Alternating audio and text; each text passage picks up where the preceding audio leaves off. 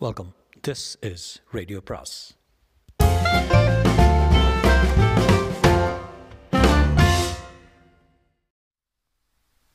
சுஜாதாவின் பதவிக்காக பாகம் எட்டு. திலகவதி ஜமுனா சொன்னதை பதற்றமில்லாமல் கேட்டுக்கொண்டிருந்தாள் நான் அப்போவே நினச்சேன் என் உள்ளுக்குள்ளே என்னவோ சொல்லிச்சு என்றாள். அதை அவள் தனக்காக சொல்லிக்கொள்வது போல இருந்தது. ஜமுனா இன்னமும் சப்தமில்லாமல் அழுது கொண்டிருந்தாள். நீ என்னை மன்னிச்சு தான் ஆகணும் திலகம். நீங்கள் தப்பு எதுவும் பண்ணல ஜமுனா. சூழ்நிலை அப்படி உருவாயிருச்சு. இதை நீங்கள் தைரியமாக என்கிட்ட சொன்னதே பெருசு. அதை நான் பாராட்டுறேன். ஆனால் இவ்வளோ தூரம் விஷயம் நடந்து போனதுக்கப்புறம் நீங்கள் இந்த வீட்டில் இருக்கிறது யாருக்கும் நல்லதில்லை. சாயங்காலத்துக்குள்ளே அவர் வர்றதுக்குள்ளே நீங்கள் வீட்டை காலி பண்ணிட்டு போகிறது நல்லது. நான் வேணால் உங்கள் கணவர்கிட்ட சொல்கிறேன் என்னால் இனிமேல் பெருந்தன்மையாக இருக்க முடியாது. வேண்டாம் போயிடுறேன் என்றாள். தன்ராஜ் சென்னையிலிருந்து திரும்பி வந்தபோது வீடு நிசப்தமாக இருந்தது. எங்கே? எல்லாரும் காணாமல் போயிட்டாங்க? திலகவதி உள்ளே இருந்து வெளிப்பட்டவள் மௌனமாக இருந்தாள். வாங்க என்று உற்சாகமாக வரவேற்று சுகம் விசாரிப்பவள். அப்படி செய்யாதது தன்ராஜுக்கு வினோதமாக இருந்தது. சம்திங் ராங் என்ன திலக? உடம்பு சரியில்லையா? உடம்புக்கு என்ன? எங்கே போனாலும் கூட தான் வந்துக்கிட்டு இருக்கு. பின்ன மனசு சரியில்லையா? ஏன் ஒரு மாதிரி இருக்க? திலகவதி சற்று நேரம் கண்கூட்டாமல் பார்த்து கொண்டிருந்தாள். நீங்களே சொல்லிட்டீங்கன்னா நல்லாயிருக்கும் என்ன சொல்லணும்? என்ன சொல்லணுங்கிறது உங்களுக்கு தெரியாது? நிஜமாக சொல்லுங்கள் டெல்லிக்கு போயிருந்தேனா? பிஎம் பார்த்தேன். சவுத் பிளாக்கில் அவர் ரூமில் சந்தித்தேன் தெரியுமில்ல சொல்லிடுறீங்களா? நான் சொல்லட்டுமா? என்ன சொல்கிறேனே புரியல திலகம். ஜமுனா என்கிட்ட எல்லாத்தையும் சொல்லிடுச்சு. இப்போது செங்குத்தாக துளைத்து அடிக்கிறார் போல் அவனை பார்த்தாள். தன்ராஜுக்கு அந்த பார்வை சமாளிக்க முடியாமல் கண்கள் தாழ்ந்தன. அப்போ அவங்க சொன்னதெல்லாம் பொய். அவதூறுன்னு தானே சொல்ல போகிறீங்க இல்லை என்று ஒரு முறை அவளை பார்த்து விட்டான். என்கிட்ட என்ன குறை சொல்லுங்கள் எதுக்காக பரதாரத்தை விரும்பி வீட்டில் வச்சுக்கிட்டு இருக்கீங்க? என்ன இது? தந்திரம் எல்லாம்? என்கிட்ட என்ன இல்லைன்னு வாத்தியார் பொம்பளை பிடிச்சிக்கிங்க சொல்லுங்கள் நான் என்ன செய்யணும்? பவுடர் போட்டுக்கிட்டு கண்ணில் மைய ஈசிக்கணுமா டிசைன் டிசைனாக புடவை கட்டிக்கணுமா? இல்லை பேண்ட்டு போட்டுக்கணுமா? பாட்டு பாடணுமா? டான்ஸ் ஆடணுமா? என்ன செய்யணும் சொல்லுங்கள் உங்களுக்கு பொண்டாட்டி இருக்க தகுதியாக இருக்கணும்னா தன்ராஜ் மௌனமாக இருக்க. அவன் பதிலுக்கு அவள் இரண்டு முழு நிமிஷங்கள் காத்திருந்தாள். தொடர்ந்தாள். உங்கள் கூட சென்னைக்கு வந்து குடி குடிச்சிட்டு ஆடணுமா? இல்லை டெல்லி பம்பாயின்னு அலையணுமா? இல்லை பத்திரிகையில் சாமர்த்தியமாக பேட்டி கொடுக்கணுமா? என்ன செய்யணும் சொல்லுங்கள் ஒன்றும் வேண்டாம். என்ன இல்லை என்கிட்ட சொல்லுங்கள் தன்ராஜ் சொல்லிடலாமா என்று யோசித்தான். இல்லை தலக உங்ககிட்ட எதுவும் குறையில்ல குறையெல்லாம் என்கிட்ட தான். இவ்வளோ உத்தமமான மனைவி இருக்கிறப்ப மற்ற பொம்பளை நினச்சி பார்க்குறது முட்டாள்தனம். முட்டாள்தனமாக நடந்துக்கிட்டேன். இனிமேல் நடக்காது. நடந்ததுக்கு எதுக்கு எது காரணமோ சப்பை கட்டோ சொல்ல விரும்பலை. தப்பு பூரா என் பேரில் தான். இப்படி சொல்லி சுலபமாக தப்பிச்சிடுறீங்க. நான் தான் வீட்டில் உட்காந்துக்கிட்டு மறுக்கணும். நடந்தது நடந்து போச்சு. சாரி இனிமேல் நடக்காது. சொல்லிட்டேன்ல. வருத்தப்பட்டு சாரி சொல்கிறாப்புல இல்லையே. என்ன பண்ணுங்கிற? தரையில் உட்காந்துக்கிட்டு தலையை பிடிச்சிக்கிட்டு அழணுமா அவனை எரிக்கிறார் போல் பார்த்தோம். இப்போ கூட உங்களுக்கு வருத்தம் இல்லைங்க? அதுதான் எனக்கு வருத்தம். அந்த அம்மா என்ன செஞ்சாங்க? மேலாடையை தளர்த்தி மாற காட்டினாங்களா? நானும் காட்டவா? அசிங்கமாக பேசாத. நீங்கள் செஞ்ச காரியம் என்னவா? இந்த பாரு நான் செஞ்ச காரியத்தினுடைய காரணத்தை சொன்னால் உனக்கு புரியாது. சொல்லித்தான் பாருங்களேன் புரியுதான்னு பார்க்குறேன் எதுக்கு கடந்த கால குப்பையெல்லாம் விட்டுரு. இனிமேல் நடக்காது. என்ன கேரண்டி அடடா என்ன வேணுங்கிற? உனக்கு இப்போ ஸ்டாம்ப் பாத்திரத்தில் பத்திரத்தில் கையெழுத்து போட்டு கொடுக்கணுமா? இல்லை இனிமேல் நடக்காதுன்னு சொன்னால் நம்பு. நம்பிக்கையில் தான் உலகமே இயங்குது. என்ன எங்கள் அப்பா வீட்டுக்கு கொண்டு விட்டுருங்க. சரி. திரும்பியே வரமாட்டேன். சரி. நான் போகிறதுல உங்களுக்கு சந்தோஷம் தானே? சேச்சா அப்படி இல்லை. நான் என்ன பதில் சொன்னாலும் இப்போ உன்னை சமாதானப்படுத்த முடியாது. நான் அவ்வளோ சுலபமாக உங்களை விட்டு போயிடுவேனா? ஆசை. தன்ராஜ் அவளை நிமிர்ந்து பார்த்து சந்தேகப்பட்டான். திடீரென்று பித்து பிடித்து விட்டதா என்ன? என்னை எல்லாருக்கும் முன்னேல முன்னால் தாலி கட்டியிருக்கீங்க. என்னது? ஆமாங்க நம்ம கல்யாணம் சீர்திருத்த கல்யாணம் ஆனதுனால இப்போ மற்ற பொங்கலையெல்லாம் நாடுறீங்க. கோவிலுக்கு வாங்க மஞ்சள் கயிற்று எங்கள் அப்பா அம்மா உங்கள் உறவுக்காரங்க முன்னால் தாலி கட்டிடுங்க ஊரில் இருக்கிற ஓடுகாலிகளுக்கெல்லாம் மறுபடி பறைசாற்றிடலாம். எனக்கு நீங்கள் தான் புருஷன் உங்களுக்கு நான் தான் மனைவின்னு. எல்லோரும் தெரிஞ்சுக்கிட்டோம். இதுக்கெல்லாம் தேவையில்லை. ஜமுனா சாரி திலகம் நீ ரொம்ப குழம்பி இருக்க கொஞ்சம் நிதானமாக யோசித்து பார்த்தா எதுவும் யாரும் பறி போயிடலன்னு புரிஞ்சிடும் இப்போ என்ன என்ன கூப்பிட்டீங்க? ஜமுனாவா? ஏதோ வாய் தவறி வந்துருச்சு. இதுக்கு முந்தி கூட ரெண்டு முறை இப்படி ஆயிடுச்சு உங்களுக்கு அவ நினப்பு தான். இப்போ எல்லாமே அவ தான். இருங்க கூப்பிடுறேன். ஜமுனா ஜமுனா. நாகரத்னம் வெளியே தாழ்வாரத்தில் நின்று கொண்டிருந்தான் அவனுக்கு இந்த வாக்குவாதங்கள் யாவும் கேட்டிருக்கும். ஜமுனாவை மிகையாக தேடிக்கொண்டு திலகம் மாடிக்கு செல்ல நாகரத்னம் உள்ளே வந்து இந்த சந்தர்ப்பத்தில் நீங்கள் இடம் மாறுறது தான் நல்லது. நேராக டிபிக்கு போய் தங்கிறது தான் உத்தமம். கொஞ்சம் காட்டம் குறைஞ்சப்புறம் சாயங்காலமாக வரலாம். ஆனாலும் நீங்கள் அக்கிரமங்க. சொந்த வீட்டிலேயே சும்மாடுறா சும்மா. உங்களுக்கெல்லாம் இதெல்லாம் புரியாதுடா என்ன சொன்னாலும் புரியாது. புரியலைங்க வாங்க போயிடலாம் என்றான். கௌரி அந்த பெட்டிக்கடையில் சில்லறை வாங்கிக் கொள்வதற்கு தந்தி பேப்பர் வாங்கினாள் அதில் அடுத்த முதல்வர் அரங்கரா என்ற தலைப்பு செய்தியை பார்த்ததும் லாட்டரி விழுந்தாச்சு என்றாள் உற்சாகத்துடன். என்னங்க நாகாலாண்டா திரிபுராவா? என்று கடைக்காரன் கேட்டிருக்கேன். இல்லை நம்ம ஊர் தமிழ்நாடு என்றாள். வீட்டுக்கு சென்றதும் மாடிக்கு போய் பீரோவை திறந்து பட்டுப்புடவைக்குள் ஒழித்து வைத்திருந்த கேசட்டை எடுத்து விசிஆரில் பொருத்தி ஜன்னல் தளர்த்தி இருட்டாக்கி கொண்டு ஆர்வத்துடன் பார்த்தால் முதலில் குறகுறவென்று கீற்றர்கள் தோன்றி அவை சீராக வழிக்கப்பட்டு கலர் பெற்று அதிக வெளிச்சம் இல்லாத சூழ்நிலையில் அந்த சரசம் மறுபடி உயர் பெற்றது. அரங்கராவின் மூச்சிறைப்பு கூட கேட்டது. அப்போது டெலிஃபோன் ஒலிக்க அதை எடுத்து மடிமேல் வைத்து ஹலோ? கௌரி கௌரிம்மா எங்கே ரொம்ப நாள் பேச்சா இல்லை? ஃபோன் பாட்டுக்கு சதா ஒழிச்சிட்டே இருக்கு. என்னடா? ஒரு பாட்டி உனக்காகவே பச்சை நோட்டை வச்சுக்கிட்டு ரூம் போட்டுக்கிட்டு காத்துக்கிட்டு இருக்கு. அதெல்லாம் விட்டு ஒழிச்சிட்டேன் சம்பத்து. உனக்கு தெரியாதா? ஏன் சினிமா சான்ஸா? அதை விட பெருசு அரசியல். புரியுற மாதிரி சொல்ல. சம்பத்து கூடி சீக்கிரம் இந்த கௌரிங்கிறவ தமிழ்நாட்டு அரசியலில் முக்கிய பாகம் வை வகிக்க போகிறா அவ்வளவுதான் சொல்லுவேன் இப்போதைக்கு. கௌரி என்ன மறந்துடாத? நீ பிரபலமாக வந்தால் இந்த சம்பத்துக்கு சந்தோஷம் தானே? பணம் வச்சுருக்கியா? அட்வான்ஸ் ஏதாவது கொடுக்கட்டுமா? எனக்கு பணமா? வேண்டாம் சம்பத். ரெண்டு கேசட் அனுப்பு. ஆடியோவா வீடியோவா? இப்போல்லாம் அம்மா வீடியோ தான். பெருசாக திருசமாக பண்ண போகிறேன்னு தெரியுது. கேட்க பயமாக இருக்குது. எதுக்கும்? ஜாக்கிரதையாகவே இருக்குது கண்ணு. அரசியலுங்கிற என்னவோ பெரிய பேச்செல்லாம் பேசுகிற அப்புறம் இம்சை ஏதாவது ஏற்பட்டுச்சுன்னா சம்பத்தை ஒரு குரல் கூப்பிட்டு கண்ணே என்ன? சேரண்டா கண்ணா. கௌரி டெலிஃபோனை வைத்துவிட்டு திரையில் மூடியிருந்த கீற்றல்களை பார்த்தால் யோசித்தாள். சற்று நேரம் தனக்குள் முணுமுணுத்துக் கொண்டாள். டெலிஃபோன் டைரக்டரை புரட்டி அதில் கவர்மெண்ட் ஸ்டேட் என்பதன் கீழே ஒரு பெயரை தே இ என்னை கண்டுபிடித்து சுழற்றாள் மினிஸ்டர் இருக்காருங்களா இப்போ தான் டெல்லியிலேருந்து வந்திருக்காரு. நீங்கள் யார் பேசுகிறத கௌரின்னு சொல்லுங்கள் இந்த முனையில் அரங்கரா அந்த ஹாலில் நடுநாயகமாக பல எம்எல்ஏக்களும் நிருபர்களும் புடைசூழ உட்கார்ந்திருந்தார். Sir phone. யாரோ கௌரியா? கௌரியா? எனக்கு அப்படி யாரையும் தெரியாதையா? ஹலோ அவர் இப்போ கொஞ்சம் பிஸியாக இருக்கார். உங்கள் நம்பர் சொன்னீங்கன்னா ரிங் போடுறோம்.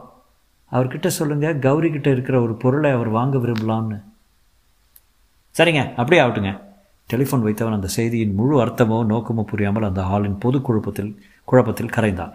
அரங்கராவை நிருபர்கள் சூழ்ந்திருந்தார்கள். பிஎம் என்னங்க சொல்கிறாரு அதான் இந்துஸ்தான் டைம்லேயே வந்திருந்ததே. அதில் சரியாக பிடி கொடுத்து எதுவும் இல்லைங்களே. இதை பாருங்கள் அவர் ஒரு ஜென்டில்மேனு நான் ஒரு ஜென்டில்மேனு ரெண்டு பேர்த்துக்குள்ளே ஒரு ஒப்பந்தம். ஒரு வாரத்துக்குள்ளே இதை வெளியே விடாதீங்க அரங்கராஜி அப்படின்னு கேட்டுக்கிட்டாரு. அந்த வார்த்தைக்கு நான் கட்டுப்பட வேண்டாமா? நான் அவர்கிட்ட பர்சனலாக சொன்னதையும் அவர் வெளியே விடுறதில்லைன்னு வாக்கு கொடுத்துருக்காரு. ராமராஜபுரம் எம்எல்ஏ எதுக்கு தனிப்பட்ட முறையில் அழிச்சிட்டு போனீங்க? தன்ராஜ் துடிப்பான இளைஞர். இந்த நாட்களில் இளைஞர்கள் தானே நம்ம அரசாள்றாங்க. தன்ராஜ் தோற்கடிச்ச சின்னப்பன் உங்களுக்கு வலது கைன்னு சொல்கிறாங்க அரசியலில் வலது கையும் இல்லை பீச்சாங்கையும் இல்லைப்பா. அந்த தம்பியோட பேசி பழகினா எனக்கு பிடிச்சி போச்சு அவ்வளோதான் பிஎம் கோயிலிசன் போடுறதா சொன்னாருங்களா? எல்லாம் இன்னும் சில தினங்களில் தெரியும்.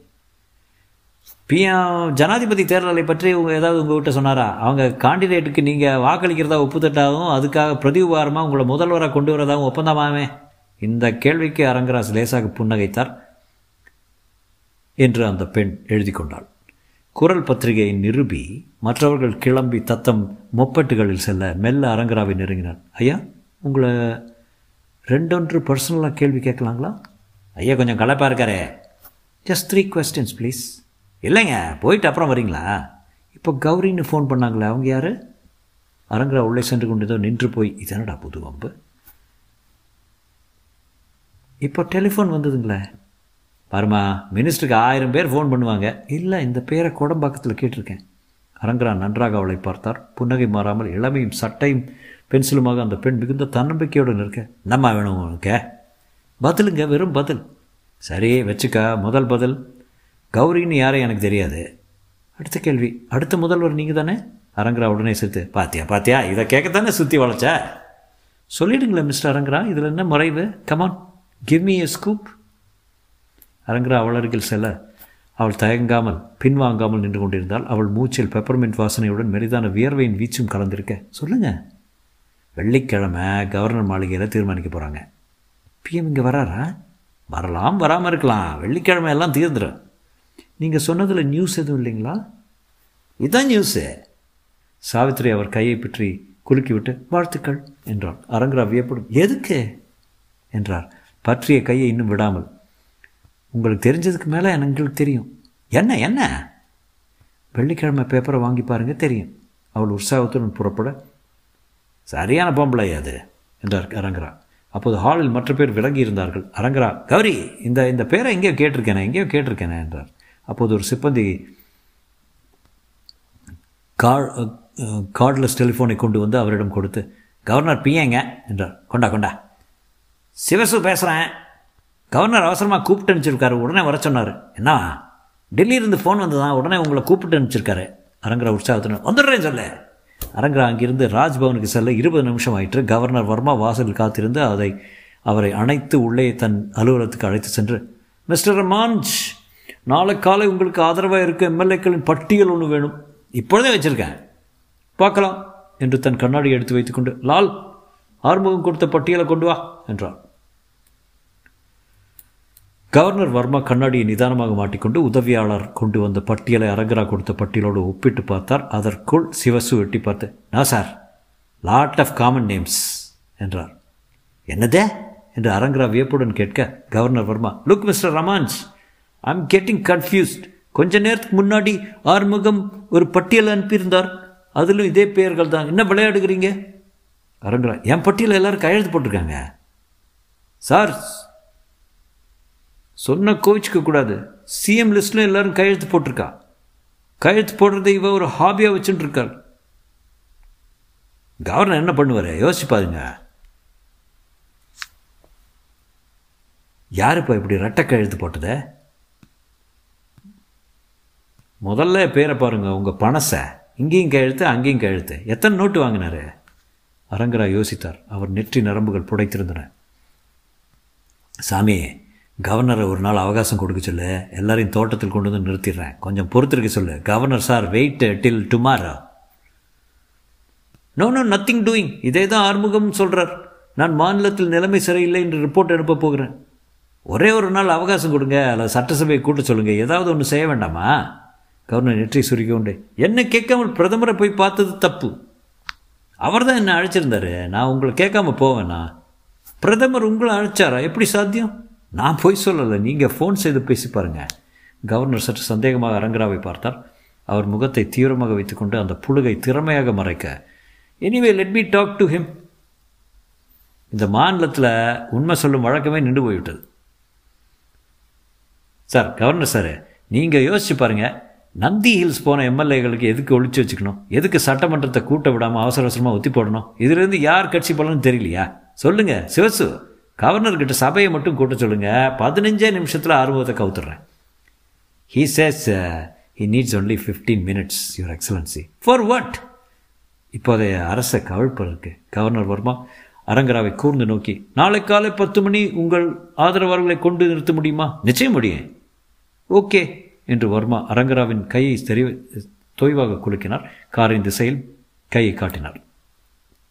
பணசை முதல்வர் ஆறுமுகனாரின் பங்களாவில் மாடி அறையில் அக்ரூட் பாதாம் போன்ற சமாச்சாரங்கள் நிரங்கி நிரம்பிய தட்டிலிருந்து எடுத்து பாதி சாப்பிட்டு விட்டு மீதியை பக்கவாட்டு ஜோபுக்குள் போட்டுக்கொண்டார். ஆறுமுகனார் வந்தது மரியாதைக்கு எழுந்து நின்றார். அவர் உட்கார்ந்ததும் தான் இவர் விளிம்பில் உட்கார்ந்தார். எல்லாத்தையும் தீர முடிச்சிட்டிங்க. இல்லை பணசை? எதை உங்கள் தயவு. கவர்னர்கிட்ட அரங்கரா காகிதம் கொடுக்குறாப்புல ஆமாங்க கேள்விப்பட்டேங்க. அதில் உங்கள் கையெழுத்து இருக்கிறாப்புல சேச்சே ஐயா அபாண்டம் அக்கிரமம். நான் அப்படியெல்லாம் தலைவருக்கு துரோகம் செய்வேண்ணா மோகன சுந்தரம் மேச மேலே ஒரு காகிதம் வச்சுருங்க. எடுத்து வாங்க. பணசை இப்போதே உடம்பை திருங்க ஆரம்பித்தான். என்ன காகிதம்? கவர்னர்கிட்ட அரங்கரா கொடுத்த லிஸ்ட்டு இப்போ தான் ஃபோட்டோ காப்பி எடுத்து சுட சுட வந்தது. அதில் உங்கள் பேரை பார்த்தா ஞாபகம். ஒரு வேளை தப்பி கிப்பி. அடா இதோ இருக்குதே. பணசை எஸ் பழனி வேலை. நீங்கள் தானே அது? அடப்பாவி என் கழுத்தை ஃபோர்ஜ் பண்ணுற வரைக்கும் வந்துட்டீங்களா மகாபாவிங்களா ஆறுமுகனர் பணசை கண் கொட்டாமல் லேசான சிரிப்புடன் பார்த்தார். பணசை நான் இந்த லைனில் கல் தோன்றி மண் தோன்றா காலத்திலேருந்து இருக்கேன். உன் மாதிரி எட்டப்பன் வேலையெல்லாம் எனக்கு ரொம்ப சுலபமாக அடையாளம் கண்டுகொள்ள முடியும். லஞ்சம் வாங்கியா? கை நீட்டி பணம் வாங்கு. ஆனால் ஒரு கட்சிக்கிட்ட வாங்கு ஒரு கட்சிக்கிட்ட வாங்கு. அது தர்மம். இந்த மாதிரி ரெண்டு பேருக்கும் கையை நீட்டுறப்பாரு இதை போல் ஒரு மகத்தான துரோகம் கிடையாது. தேச துரோகம் கூட அடுத்தபடி தான் பணச இந்த வயசில் நீ சம்பாதிச்சது போதாத உனக்கு? கையை காலை இழந்து வாழ்நாள் முழுக்க ஆர்த்தோபீடிக் வார்டில் இருக்கிறப்பல ஏற்பாடு செய்திடலாமா? மோகன் அந்த ஃபோனை கொண்டாங்க இப்படி? பணசை கண்ணில் கலவரத்துடன் ஐயா எக்கத்தப்போ எதுவும் செய்திடாதீங்க மன்னிச்சிருங்க இந்த அரங்கரா போட்டு ரொம்ப குழப்பிட்டான். மந்திரி பதவி காட்டி ஆசை காட்டி நைச்சியமாக கையெழுத்து வாங்கிட்டாயா என்ன செய்யணும் சொல்லுங்கள் இந்த பணசைங்கிற பதருக்கு ஆணை கொடுங்க எத்தனை மணி நேரம்னு சொல்லுங்கள் முடிச்சு காட்டிடுறேன். இல்லைன்னா ஒடிச்சு ஆஸ்பத்திரிக்கு அனுப்பிடுங்க. உங்களுக்கு ஸ்பெஷல் வார்டு கொடுத்துடலாமா? இந்த ஃபோனை சொல்லிட்டு நான் நிதானமாக ஐயா வேண்டாம் ஐயா ஃபோன் வேண்டாம் ஐயா ஃபோன் கிடைக்க. ஹலோ என்ன சொன்னீங்க பணச ஐயா ஒரு நாள் ஒரே ஒரு நாள் அவகாசம் கொடுங்க ஃபோனில் கொஞ்சம் லைனில் இருங்க என்று சொல்லிவிட்டு ஒரு நாளில் ஒரு மந்திரி சபையை கழவ போகுது கவழ போகுது பணசை ஐயா நான் உங்களுக்கு உதவி செய்யலையா? எப்போவது மறந்துருக்கேனா? அப்படி இல்லை பணசை நீங்கள் ரொம்ப தாராளம் எல்லாருக்கும் உதவி செய்கிறீங்க அதான் ப்ராப்ளமே பணசை அவசரமாக கை நடுக்கத்துடன் தரையில் மண்டி போட்டுக்கொண்டு பக்தனை போல வணங்கி பாருங்க பாருங்க நாளைக்கு என்ன நடக்க போகுது? அரசினர் மாளிகையில் எல்லாரும் கூட போகிறாங்க அவ்வளோதானே அதை விட அதை கூட விடாமல் தடுத்துடணும். அவ்வளோதானே முடியாதுங்க. ஐயா அந்த ஃபோனை கொடுங்க. ஆறுமுகனார் சாந்தமாக அவரை பார்த்து புன்னகுது பத்து நிமிஷம் கழித்து ஃபோன் பண்ணு மேகநாதன். இந்த ஃபோன் இப்போ பணசைக்கு தேவையாக இருக்குது பணசை டெலிஃபோனின் மேல் ஏறக்குறைய பாய்ந்து நடுங்கும் விரல்களால் சொல்லிட்டார் யாரே? அருணாவா? நான் தான் பணசை பேசுகிறேன் பாலுவும் ரஹீம் இருக்காங்களா என்ன செய்கிற மெட்ரோவுக்கு நேராக டிப்போவுக்கு போயிடுறேன். மாலைக்குள்ளே ஒரு ஏற்பாடு செய்யணும். ஜிஎஸ் ரெண்டு நிமிஷத்தில் ஆஃபீஸ் வந்துடுவான் பாலு அல்லது ரஹீம் யாராவது ஒருத்தர் இருக்க சொல்லு. நான் சிஎம் கிட்ட பேசிட்டு உடனே வந்துடுறேன். வச்சிருவா? பணம் ரெண்டு நோட்டு தயார் பண்ணி வை. டெலிஃபோனை வைத்து விட்டு ஆச்சுங்க நாளைக்கு காலையில் அந்த கவர்னர் மாளிகையில் எதுவும் நடக்காது பாருங்கள் எப்படி அரேஞ்ச்மெண்ட் தெரியுமா? இந்த சில்லறை விவகாரங்கள்லாம் எனக்கு தேவையில்லை. பணசை நாளை சாயங்காலம் வரைக்கும் தான் உங்களுக்கு அவகாசம். அதுக்குள்ளே நினச்சபடி நடக்கலை. எந்த ஆஸ்பத்திரி உங்களுக்கு சௌகரியம்? ஜிஹெச்ஆர் ஆயப்பட்டாவா பணசை எழுந்து ஓடினார். சாவித்ரி ராஜ் தன் பையை திறந்து பஸ்ஸுக்காக சில்லறை எடுக்கும்போது அந்த டெலிஃபோன் எண் குறித்த காகிதம் தட்டுப்பட்டது. ஒரு முறை அந்த எண்ணுக்கு ஃபோன் செய்து பார்த்தபோது ஒரு முரட்டுக்கள் பதில் எடுத்தது. வேணும்? கொஞ்ச நேரம் ஃபோனின் வாயை புத்தப்பட்டு தாழ்வாக தெலுங்கில் பேசுவது கேட்டது. அதன் பின் ஹலோ? கௌரி அவுட்டோர் போயிருக்குது. வர்றதுக்கு ஒரு வாரம் ஆகும். நீங்கள் வரும் ஒரு ஃப்ரெண்டு நம்பர் விட்டுட்டு போங்க. நானே ஃபோன் பண்ணுறேன் மறுபடி. நாற்பத்தி நாலில் துவங்கி அந்த நம்பர் மாம்பரம் வட்டாரத்தில் தான் இருக்க வேண்டும். சாவித்ரி ராஜ் டிக்கெட் வாங்கி கொண்டு பெண்களுக்கான இருக்கையில் வீட்டிருந்தவனை நோக்கி மிஸ்டர் எழுந்திருங்க. அந்த லேடிஸ் சீட்டு அவன் அவளை நிமிர்ந்து பார்த்ததும் ஒரு நிமிஷம் சண்டை போடலாமா என்கிற திட்டத்தை கைவிட்டு okay madam please have your seat என்று அசடு வழியை சொல்லிவிட்டு முன்பக்கம் போய் நின்று கொண்டான். ராஜ்சன் புத்தகத்தில் அடையாளம் வைத்திருந்த இடத்தில் பிரித்து படிக்க துவங்கினான். துவங்கினாள் அவள் கவனம் நாவலில் செல்லவில்லை. எப்படியாவது அந்த கௌரி என்கிற பெண்ணை பார்த்து ஒரு ஃபீச்சர் எழுதிவிட வேண்டும். ஏதோ ஒரு விதத்தில் கௌரி கண்களிலோ அல்லது தோற்றத்தில் இருந்த அலட்சியத்திலோ அவள் அவளை வசீகரித்தாள். சாவித்ரி ராஜ் தன் சொந்த வாழ்க்கையில் பெரும்பாலும் தன் தந்தையின் ஆதிக்கத்தில் வாழ்ந்தவள். இளம் வயதிலேயே தாய் இழந்து விட்டதால் அவளுக்காக தன் தந்தை கல்யாணம் செய்து கொள்ளாமல் இருந்ததில் உள்ள சோகத்தையும் தியாகத்தையும் அவள் அண்மை காலத்தில் தான் உணர்ந்திருந்தாள். செப்டம்பரில் அவ அப்பாவுக்கு பிறந்த நாள் கார்டு அனுப்பும்போது அப்பா யூ கிரேட் என்று எழுதியிருந்தாள். அப்பா இப்போது உலக வங்கியில் வேலை செய்ய மூன்று வருஷம் டெபுடேஷன் போயிருக்கார். வாஷிங்டனுக்கு போனதோட போயிருந்தாள். மூன்று மாதம் திறந்துவிட்டு இருந்துவிட்டு வந்தான். அங்கே சந்தித்த கிஷன் என்கிற கம்ப்யூட்டர் ஆசாமி சாவித்திரிக்கு கடிதங்கள் எழுதுவதை அப்பாவிடம் ஃபோனில் சொல்லியிருக்கிறாள். That's your problem my child working women's hostel வந்து விட்டதா என்று சன்னலுக்கு வெளியே பார்த்தபோது பஸ் நின்றிருந்தது. அது நின்ற விதம் சற்று அனிர்க்கையாக அணியற்கையாக இருந்தது. நடு ரோட்டில் அது நிறுத்தப்பட்டு இரண்டு மூன்று பேர் ஓட்டுநரிடம் இறங்கையா இறங்கிறேன் பஸ்ஸை விட்டுரு. பத்த வைக்க போகிறாங்க என்னப்பா கலாட்டா? என்று சாவித்ரி அவனை கேட்டான். மீசையை மேல் பக்கமாக நீவி விட்டு கொண்டு பார்த்தாலே கலகன் என்று சொல்லக்கூடியவன் அவளை நிமிர்ந்து பார்த்து பொத்திக்கின்னு குகிரி குட்டியே. யோ எல்லாரும் இறங்கி ரெண்டு நிமிஷம் தர்றோம் பற்ற வைக்க போகிறோம் அவரவர் தத்தம் உடமைகளையும் பைகளையும் பிடித்துக்கொண்டு தடதடவென்று குதிக்க சாவித்திரி மட்டும் தன் சீட்டில் கால் மேல் கால் போட்டு கொண்டு உட்கார்ந்திருந்தாள். ஏமா உனக்குன்னு ஸ்பெஷலாக சொல்லணுமா? இறங்கு. நோ எதுக்கு இறங்கணும்? பப்ளிக் டிரான்ஸ்போர்ட்டை எதுக்கு காரணம் இல்லாமல் கொளுத்தணும்? காரணமா? அவங்க மவுண்ட் ரோட் ஆட்டா போய் பாரு காரணம் கொதிக்குது. எங்கள் டிரைவரை சாவடிச்சு நடுத்தரில் போட்டிருக்காங்க. யார்? மாணவருங்க. பேசாதீங்க இது நெருப்பு வேலை. என்னாச்சு தலைவரை? என்று அந்த பஸ்ஸின் டிரைவர் முகத்தை விதம் முகத்தை விதமாக வைத்துக்கொண்டு கேட்க இரண்டு மூன்று பேர் மூன்று பேர் திட்டமிட்டார் போல உள்ளே பெட்ரோல் கேன்களுடன் நுழைந்து அங்கங்கே அதை வீசி இறைக்க சாவித்திரி பிரமிப்புடன் கீழே இறங்கி அந்த கூட்டத்தில் சேர்ந்து கொண்டு விளிம்பிலிருந்து சுற்றிலும் பார்த்தாள். இரண்டு மூன்று பஸ்கள் ஒன்றை ஒன்று தொட்டுக்கொண்டிருக்க போலீஸ் என்கிற பேச்சையே காணும். லைட்னிங் ஸ்ட்ரைக்கா யாரோ ஸ்டூடெண்ட் சில்லற தரல என்று கண்டக்டர் அடிச்சிட்டானா? அதுக்கு டிரைவர் மத்தியஸ்தம் பண்ண போக அவனுக்கு கத்தி குத்தான். சார் இதெல்லாம் நடந்ததா? எங்கே நடந்தது? மவுண்ட் ரோட்டில் அண்ணா சிலை கிட்ட. இல்லைங்க பச்சைய Basu. This happen in Saidapet route number eighteen ஒவ்வொருத்தர் ஒவ்வொரு ஸ்தலம் சொல்லிக் கொண்டிருக்க சாவித்திரி பஸ் எறிவதை ஆர்வத்துடன் பார்த்தாள். கரும்புகை மேகங்களின் ஹிருதயத்தில் செம்மஞ்சள் சூழல் உஷ்ண அலைகளை அவர்கள் மேல் வீச டீசல் பெட்ரோல் ரெக்ஸின் இரும்பு இவைகளெல்லாம் கலந்த வாசனையுடன் அனாதையாக அந்த பஸ் நடுத்தெருவில் தகனமாகியது. படக் படக்கென்று கடைகளின் ஜன்னல்கள் இழுத்து மூடும் சத்தமும் ஷட்டர்கள் இயங்கும் சத்தமும் கேட்க சாவித்திரி மெல்ல ஓரமாக குரல் அலுவலகத்தை நோக்கி நடக்க ஆரம்பித்தால் ஓரிரு நிமிடங்களில் அத்தனை ஜனங்களும் அடங்கிவிட்டார்கள். எந்த திசையிலும் போலீஸின் அடையாளங்கள் தெரியவில்லை. பஸ் தன்னிச்சையாக இருந்து வடிவம் மாறிக்கொண்டு தணலுக்குள் அதன் இரும்பு எலும்பு கூட்டை காண்பித்தது. காற்று அதன் செஞ்சடையை அவ்வப்போது விரித்து காட்டியது. சாவித்திரி தன் அலுவலகத்துக்குள் வந்தபோது ரிப்போர்ட்டிங் ரூமில் அமளியாக இருந்தது. வேணும் என்னாச்சு எதுக்கு? திடீர்னு ஸ்ட்ரைக்கு தெரியவே இல்லை சாவியே. என்னமோ ஒரே ஒரே போடு போட்டாப்புல நகரமே பயங்கர அமைதிக்கு வந்துருச்சு. ஏழு ஸ்டாஃபிங் இன்சிடெண்ட்டுங்கிறாங்க ஸ்டாபிங் இன்சிடெண்ட்டுங்கிறாங்க எங்கேன்னு கேட்டால் சரியாக சொல்கிறதில்ல அதே போல் தான் மாணவன் எங்கே குத்துனான்னா ஒருத்தன் சிந்தாதிரி பேட்டைங்கிறான் ஒருத்தன் சைதா பேட்டைங்கிறான் வேணுகோபால் சாவித்ரியை நேராக பார்த்து இதுக்கெல்லாம் என்ன அர்த்தம் தெரியுமா சாவித்திரி? இந்த ஸ்ட்ரைக்கு அரசாங்கம் ஏற்படுத்தின ஸ்ட்ரைக்கு பார்த்துக்கிட்டே இரு ஈவினிங் கர்ஃப்யூ அப்புறம் நாளைக்கு முழுக்க பேப்பர் கிடையாது. தெருவில் போலீஸ் பெட்ரோல் எதுக்கு வேணும்?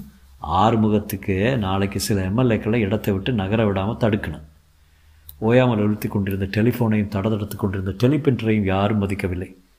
இவங்க பதவி போராட்டத்தில் பொதுஜனங்களை இந்த மாதிரி ஒரு வாரம் அலைகழிப்பாங்க பாரு. முதல்ல ஆறுமுகனர் ஸ்ட்ரைக்கு அதுக்கப்புறம் அரங்கரா ஸ்ட்ரைக்கு. பா வர்மா என்ன செய்ய போகுதோ தெரியல. டெலிஃபோன்லேருந்து சரக்கென்று காகிதத்தை கிழித்து பார்த்தியா நான் சொல்லலை?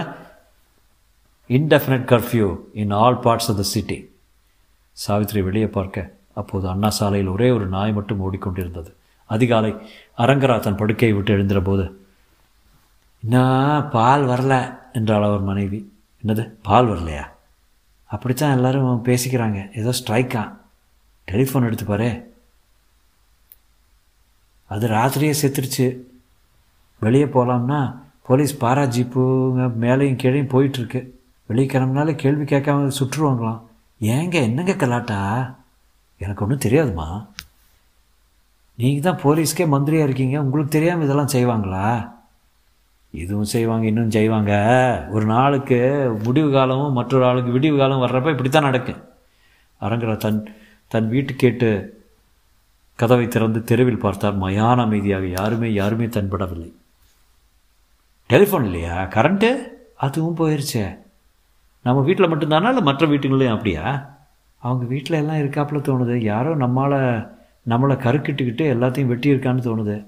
யார்? நம்ம மாண்புக்கு முதலமைச்சர் தான். உருப்படுவானா? டிரான்சிஸ்டர் தான் கொண்டா. அதுக்கு செல் இல்லைங்களே. கடையில் போய் ஓ ஓய் கடைங்க தான் பூட்டியிருக்குமே. இப்போ நாம் ரெண்டு பேரும் என்ன செய்யறது? பெத்தா ஒருத்தர் முகத்தை ஒருத்தர் பார்த்துக்கிட்டு உட்கார வேண்டியதான் ஆத்திரத்தில் அரங்கராவுக்கு வயிற்றில் அமிலம் க கறந்தது. நவீன நாகரி நவீன நாகரிக சூழ்நிலையில் ஒருவனை இப்படி சிறைப்படுத்த முடியும்? அத்தனை அக்கரம் சக்தி அரசாங்கமே என்கிற ராட்சச இயந்திரத்துக்கு இருக்கிறது. என்ன செய்வது? எங்கே போவது? அப்போது அவர் அருகே போலீஸ் ஜீப் வந்து ஒன்று நின்றபோது அரங்கரா சற்றே அச்சப்பட்டார். என்னது? கைது செய்ய போகிறார்கள்? தடுப்பாக. தடுப்புக்காக. என்று பின்வாங்க ஜீப்பிலிருந்து இறங்கிய போலீஸ் அதிகாரியின் முகம் பரிச்சயமானதாக இருந்தது. ஐயா என்ன நினைவு இருக்குதுங்களா? இருக்குப்பா. ஏன் ஏர்போர்ட்டில் சம்ம சமீபத்தில் பார்த்தோம் என்ன பேர்? சிவசாமிங்க. சிவசாமி நல்ல சமயத்தில் வந்த. என்ன நடக்குது இந்த மாநிலத்தில்? என்ன நடக்குது இந்த மாநகரில்? ஊர் பூரா கர்ஃப்யூங்க. எதுக்கா? யாரோ யாரையோ அடித்து கலாட்டாங்கிறாங்க. மாணவர்களும் பல்லவர்களும் சம்மந்தப்பட்டவன் இப்படித்தாங்க. சிவசாமி இதை நம்புறீங்களா? எல்லாம் உங்கள் முதல்வர் ஆறுமுகனர் செய்கிற சூழ்ச்சி. இன்னைக்கு காலையில் நான் கவர்னரை பார்க்க எம்எல்ஏக்களை திரட்டிக்கிட்டு வர்றேன்னு சொன்னேன். அவருக்கு எப்படியோ செய்தி லீக் ஆகி கவர்னர் வீட்டுக்கு எம்எல்ஏ போகாமல் இருக்க வைக்கிறதுக்கு எப்படின்னா எல்லாரையும் போகாமல் அடிச்சிடுறாரு. எப்போ ஐடியா அவனுக்கு சனி அதான் புத்தி இப்படி குறுக்கு வழியில் போகுது. சீப்பை ஒழிச்சு வைக்கிறாரு. எத்தனை நாளைக்கு கர்ஃப்யூ காட்ட முடியும்? என்னைக்காவது ஒரு நாள் நீக்கித்தானே ஆகணும்? ஐயா உங்களுக்கு ஏதோ உதவி தேவை இருக்கா எங்கேயாவது போகணுமா? இப்போ எங்கேயும் போக வேண்டாங்க என்றாள் மனைவி. சும்மாரே இதுக்கெல்லாம் பயந்தா ஆகாது சிவகா சி- சிவசாமி நீ என்னை குரல் பத்திரிக்கை ஆஃபீஸில் கொண்டு விட்டுரு. இல்லைன்னா எங்கே ஒரு டெலிஃபோன் இருக்கோ அங்கே கொண்டு விட்டுரு. குரல் அலுவலகத்துக்கே கொண்டு விட்டுறீங்க. சாவித்ரி ராஜ் லுக் என்றாள். மிஸ்டர் அரங்கராவே நம்ம அலுவலகத்துக்கு போலீஸ் ஜீப்பில் வராரு. திஸ் இஸ் ரியலி இன்ட்ரெஸ்டிங் வாங்க சார் வாங்க. உங்கள் வரவு நல்வரவாகுங்க. எடிட்டரை கூப்பிடியா என்ன வேணும் உங்களுக்கு? அரங்கரா குரல் அலுவலகத்தின் ரிசப்ஷன் பகுதியில் தன்னை ஆசுவாசப்படுத்தி கொண்டு நான் உண்மையை கண்டுபிடிக்க தான் உங்கள் அலுவலகத்துக்கு வந்தேன். என்ன நடந்துட்டு இருக்குது யாரோ பிடிசி டிரைவரை கத்தியால் குத்தி அதனால் கலாட்டா வந்து கர்ஃப்யூங்கிறாங்க இதை நீங்கள் நம்புறீங்களாமா அப்படி தான் எல்லோரும் சொல்கிறாங்க யார் யாரை குத்துனா? சிஆர்பி நீங்கள் யாராவது பார்த்தீங்களா? இல்லை அதுக்குள்ளே தான் கர்ஃப்யூ வந்துருச்சே. என்ன அர்த்தம்? அரங்கரா சொன்னான்னு போடுங்க. எல்லாமே பித்தலாட்டம். சூது சூழ்ச்சி என்னை கவர்னரை சந்திக்க விடாமல் செய்கிற சதித்திட்டம். இப்போ கவர்னர் மாளிகைக்கு போகத்தான் போகிறேன் ஐயா நான் உங்களோட பார்த்தா எங் எங்கேயாவது டிரான்ஸ்ஃபர் பண் பண்ணிடுவாங்கய்யா? கவலைப்படாத சிவா. இன்னும் எத்தனை நாளைக்கு இது? நான் வரப்போகிறேன் பாருங்கள் இதையே இதையும் குரலில் போடுங்க. அடுத்த முதல்வர் யார்? நீங்கள் தானே சொல்கிறாங்க ஆனால் ஆனால் என்ன ஆனால் பிஎம்ஐ பார்த்துட்டு ஆசி வாங்கிட்டு வந்துச்சுடாயா எத்தனை நாளைக்கு மூடி மறைக்க முடியும்? இதையும் போடலாங்களா? என்றார் சாவித்ரி போடு பிரமாதமாக போடு அட்டையிலே போடு. இருங்க ஒரு ஃபோட்டோ எடுத்துடலாம். அரங்கரா குரல் அலுவலகத்தில். என்ன நியூஸ் என்ன நியூஸ் அரங்கரா சந்தோஷத்துடன் ஏறக்கூடிய சாவித்திரி அணைத்து கொண்டே ஃபோட்டோ எடுத்துக்கொண்டு வாங்க சிவசாமி கவர்ன் மாளிகை போயிடலாம். அவர்கள் ஜீப் சீறி புறப்பட சாவித்ரி வெல் ஒடி மேக் அப் இட் என்று தன் சீனியர் வரத வசந்தராஜை கேட்டான் நத்திங்க எல்லாம் டெல்லியில் தான் இருக்குது பிஎம் இப்போது பஞ்சாப்லையும் லங்காவிலையும் மயிரப்பிச்சு கொண்டு இருக்கிறதில்ல மற்றொரு எலெக்ஷனை விரும்ப மாட்டார். இந்த ஆள் பதவிக்காக வலது கையை விற்பான். ஆறுமுகம்? அவன் இலச இலவசமாகவே தருவான். என்ன ஆக போகிறது தமிழ் கூறும் நல்லுலகத்துக்கு? ஒரு மாதத்துக்குள்ளே மாறுதல் என்று கிளி ஜோசின்னு சொன்னா வா சாவித்ரி கர்ஃப்யூ என்ன தான் சொன்னான்னு பார்க்கலாம். ராஜ் அவர்கள் போலீஸ் எக்கச்சக்கமாக சுட ஆரம்பித்தால் இப்படி அலுவலகத்துக்குள்ளே அடைந்து கிடந்தால் வேலை நடக்காது. செய்தி அங்கே வெளியே இருக்கிறது இங்கே கிடைக்காது. கேமரா வாயா குண்டடிச்சாங்கன்னா கு குறிஞ்சுக்குங்க. ராணுவம் வந்திருக்கா? இல்லை சிஆர்பி மட்டும்தான் வந்திருக்கு. சாவித்ரி ராஜும் கேமராமேன் ஜெகதீசனும் அலுவலகத்தை விட்டு வெளியே வந்து வானில் ஏறிக்கொள்ள வேனில் ஏறிக்கொள்ள அண்ணா சாலையின் டெலிவிஷன் குழுவினர் காலி தெருக்களை டேப்பில் பதித்து கொண்டு செல்ல தூர்தர்ஷன் பின்னாலே ஓட்டிக்க சுட மாட்டாங்க. நகரத்து ஒட்டிக்க சுன சுட மாட்டாங்க நகரத்து தெருக்கள் யாவும் வெறிச்சென்று இருக்க சாவித்திரிக்கு அமானுஷ்யமாக இருந்த அந்த இ- இளங்காலையில் எதற்காக இந்த நிறுத்தம்? ஒரு தலைவன் மற்ற தலைவனை விரும்பவில்லை என்பதற்காக மாநிலத்தையே துப்பாக்கி முறையில் கொண்டு வரும் இவர்கள் எவ்வகைப்பட்ட துரோகி துரோகிகள்? பாலின்றி தவிக்கும் குழந்தைகளோ ஆஸ்பத்திரி அவசரங்களோ இவர்களுக்கு பொருட்டே இல்லையா? சொந்த பெருமைகளுக்கு முழு மாநிலத்தை விலை பேசும் இவர்களை புரட்சி நாடுகளில் நடுத்தெருவில் நிற்க வைத்து சுடமாட்டார்களா? பாரு சாவி இதோட முடியாத அரங்கரா இப்போ பெருசாக பேசிட்டு போனாரே. நாளைக்கு பாரு இதை விட பெரிய மாநிலம் தழுவிய ஹர்த்தால் தமிழ்நாடு முழுவதுமே அடைப்பு ஒன்றை ஏற்படுத்திடுவோம் பாரு. அப்போ தெரியும் இரண்டு பேருக்கும் அடைப்பில் கூட போட்டி. நடுவில் கடந்து திண்டாடுறவங்க ஓ ஓ ஏ கம்ஸ்ட்ராபோ அவர்களை நோக்கி ஒரு ஜீப் விரோதமாக வந்து குறுக்கே நிற்க. இறங்க இறங்க. யார் நீங்கள்லாம்? என்ன கேமரா? நாங்கள் குரல் பத்திரையை சேர்ந்தவங்க. கர்ஃப்யூ இருக்குது தெரியுமில்ல? பர்மிஷன் இல்லாமல் உலாத்தினா சுடுறதுக்கு ஆர்டரு கேள்வி கேட்காம சொல்கிறதுக்கு தெரியுமில்ல? என்று ஒரு அதிகாரி குச்சியால் நிரட்டினார் கமான் இன்ஸ்பெக்டர் இதுக்காக போய் எங்களை சுடுவீங்களா? என்றார் Savitri I have you arrested arrest me பண்ண மாட்டேன்னு நினச்சிட்டு இருக்கியா? Arrest me come on go சவித் Savitri கையை நீட்டினான் கமான் ஆல்ரை ஆல்ரை இறங்க வண்டியில். என்று சாவித்திரியை தோலை பிடித்து தள்ள. டோன்ட் டச் மீ என்று அவள் சீறினாள். இதற்குள் முன் சீட்டில் இருந்த மற்றொரு போலீஸ் அதிகாரி பாண்டியன் வேண்டாங்க. இப்போ பத்திரிகைக்காரங்க கூட எதுவும் வச்சுக்க வேண்டாம். சமீபத்தில் ஒன்றும் சரியாக வரல. இவங்களெல்லாம் அரெஸ்ட் பண்ணால் இன்னும் ப்ராப்ளம் அதிகாரம். விட்டுருவோம். போலீஸ் அதிகாரி சாவித்திரியை முறைத்து பார்த்ததில் எச்சரிக்கை இருந்தது. ஆல்ரைட் இந்த தடவை இவர் பெரிய மனசு பண்ணிட்டார். இல்லைங்க பெரிய மனசெல்லாம் வேண்டாம். அரெஸ்ட் பண்ணுங்க. அவ்வளோ திமிராடி உனக்கு. உன்னையே கவனிச்சுக்கிற விதத்தில் கவனிச்சுக்கிறேன். அரெஸ்ட் பண்ண எங்களுக்கு விருப்பம் இல்லை. பேசாமல் திரும்பி போயிரு. போக மாட்டோம். என்ன பண்ணுவீங்க? சார் திமிரை பார்த்தீங்களா? விட்றியா பொம்பளைங்க கூட என்ன? இவங்கெல்லாம் ஒரு டேஷையும் பிடுங்க முடியாது. போமா நீங்கள் போங்க. என்ன வேணால் எழுதிக்கிங்க விடம் கேர் ஆனால் நீங்கள் கர்ஃப்யூ பவுண்ட் ஏரியாவில் நடக்கிறாப்புல எப்போ வேணால் துப்பாக்கி சூடு ஏற்படலாம் மண்டையில் கிண்டையில் பட்டால் நாங்கள் ஜவாப்தாரி இல்லை. என்ன? Come on Pandian. வெட்டி பம்பில் மாட்டிக்காதீங்க இனிமே. போலீஸ் வண்டி கிளம்ப அவர்கள் நான் கொழுப்பு பாரியா? பேசிக்கொண்டே போனார்கள். இதில் வேடிக்கை என்னென்னா இவங்களுக்கே தெரியாது எதுக்காக கர்ஃப்யூன்னு சத்யஜித்ரையோட ஆஷானி சங்கேத் பார்த்தியா பச்சை பசையிலன்னு வயல்லாம் நெல் ஆனால் கிராமத்தில் பஞ்சம். எல்லாம் மேன்மேடு அதே போல தான் இது. மேன்மேட் நாளைக்கு இஷ்யூ உண்டா இல்லையா? தொடரும்.